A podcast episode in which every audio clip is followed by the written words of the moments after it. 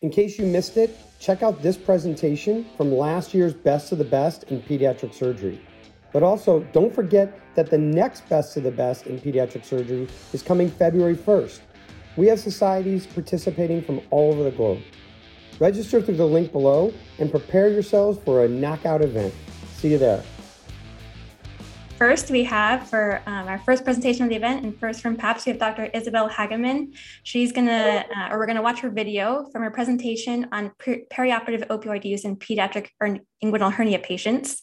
And then Todd is gonna start out with some commentary after that and start the uh, start the conversation. So let's get started with that video.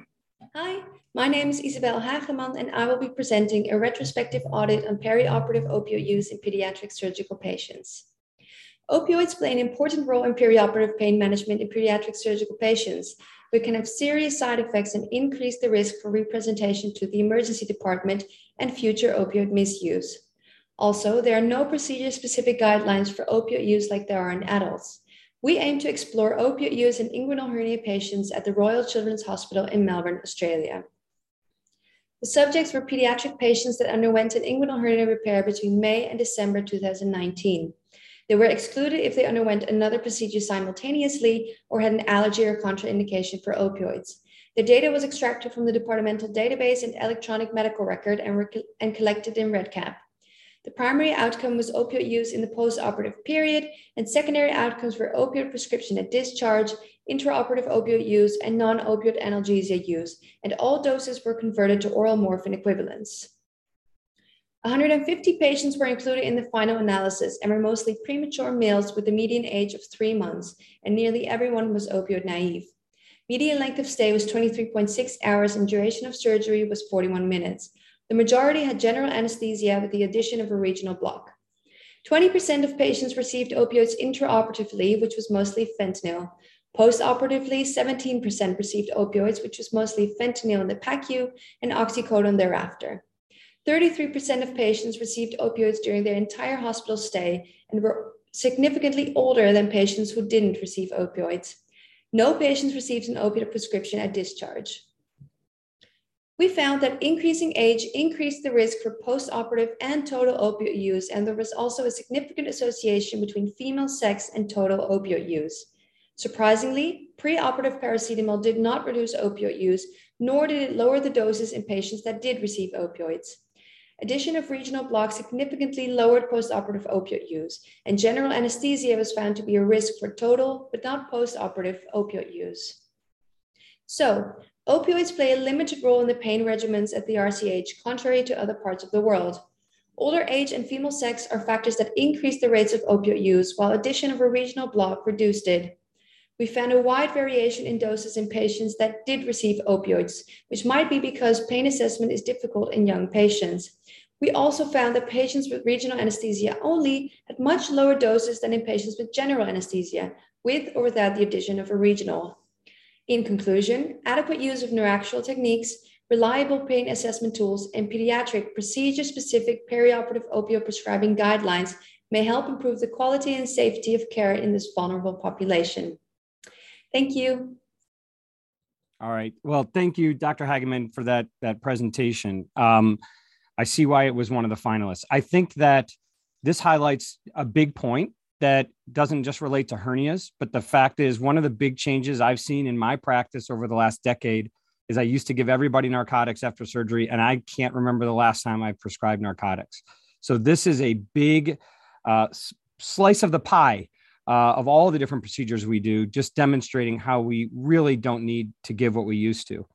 There was some questions I had for you. Uh, number one, the length of stay, the average length of stay was 24 hours. About um, is is that because I mean, do you routinely admit your hernias?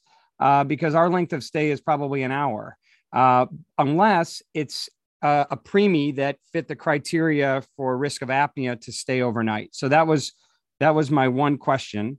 Uh, another question I had is um, I think it's fantastic you do the regional blocks. You said it in some patients. Um, are you doing any of these under spinal uh, without any general anesthesia? Um, I'll tell you what I was totally shocked about. Men are wimps yet the females had the higher need for pain control. That totally shocked me because I would have thought the exact opposite. Um, and uh, and I also want to talk about lap versus open, if if that was if there's any lap and if you saw a difference. So phenomenal paper. This this is why this is going to be a great day. It is. I would have never seen this paper had had we not had uh, an event like this to bring everyone together. So thank you for presenting that. So, uh, Dr. Hageman, why don't you respond, and then we can open up to the gallery for discussion. Um, thank you, Todd, for your commentary.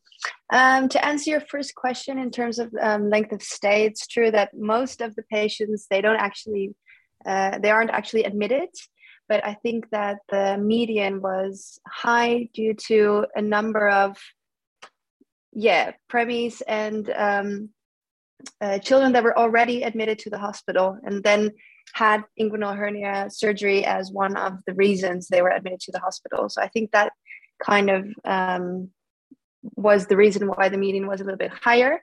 But generally, all the elective inguinal hernia patients they only get admitted for a couple of hours, and uh, and they straight after from the PACU they go home. Okay. And then your second question um, about the regionals and the spinal, I think. Yeah. Do you do you do any under spinal anesthesia? Yep. Yeah. There's a couple under spinal anesthesia. Um, but I don't think I um, actually did a sub analysis on that specifically because it was too small. Yeah. To uh, to see the the sample um, the differences in sample sizes but yeah, that happens a lot. And it was found that general um, anesthesia was was a was a risk factor for opioid use in general. So I think uh, we are definitely moving towards more uh, spinals only. I, yeah, I and, have to. Oh, go ahead. Go ahead. No, no, no. Go ahead. Well, I do have to say, I never knew. I think I'm way behind the times, as always. I'm like the slowest in the world to learn things. But this spinal anesthesia thing was new to me over the last month um, one of our anesthesiologists, Matthew Mitchell in Akron, uh, has been doing our cases that way. I can't believe they don't need a general. There's no PACU. There's just wide awake. You operate and they don't move and they go home. I'm like, this is going to change pediatric surgery. Um, so yeah. That, yeah. Yeah, I think definitely seconds. in the very, very young, uh, young, uh, sorry. Oh yeah, I think in the very young children, especially, it's easy to do a spinal because they don't really get I mean, of course, they're crying and stuff, but it's not like it's an older child that's really experiencing all the potentially traumatic uh, things for from being in the OR and being operated upon. And if it's if it's a baby, um, then uh, because the the median age was three months, so then I think uh, yeah, it's very it's ideal because especially in these young children is when you want to be careful with the narcotics. Um, I I totally screwed up and took us over way over time. Let me give 10 seconds to anyone on the panel that wants to make a comment. Yama, go ahead. So the how did how, how did you select three groups?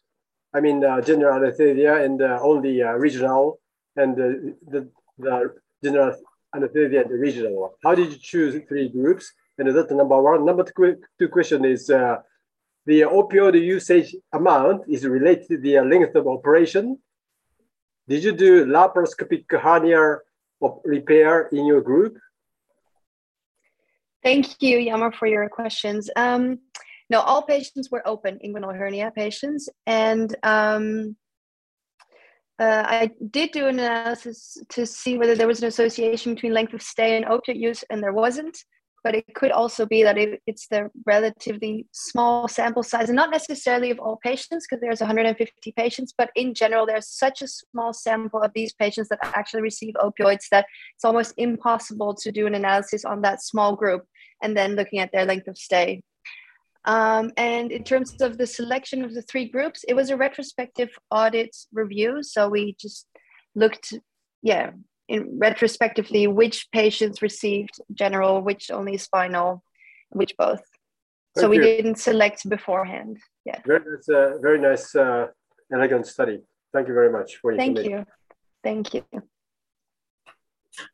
So, um, yeah, so I was uh, sorry, we do have a little few more minutes left.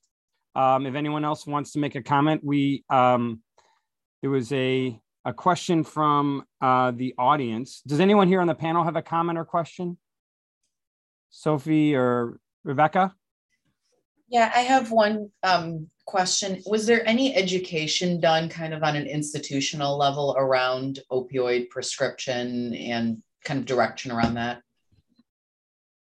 There wasn't at the time, uh, and there wasn't early before. Um, but it was um, a couple of years, I think two or three years before this study, that um, the opioids were placed on a, the, the the the warnings around opioids and on which level of narcotics they were was changed in Australia, and so I think that might have influenced definitely the the use of opioids in in in the RCH. Yeah.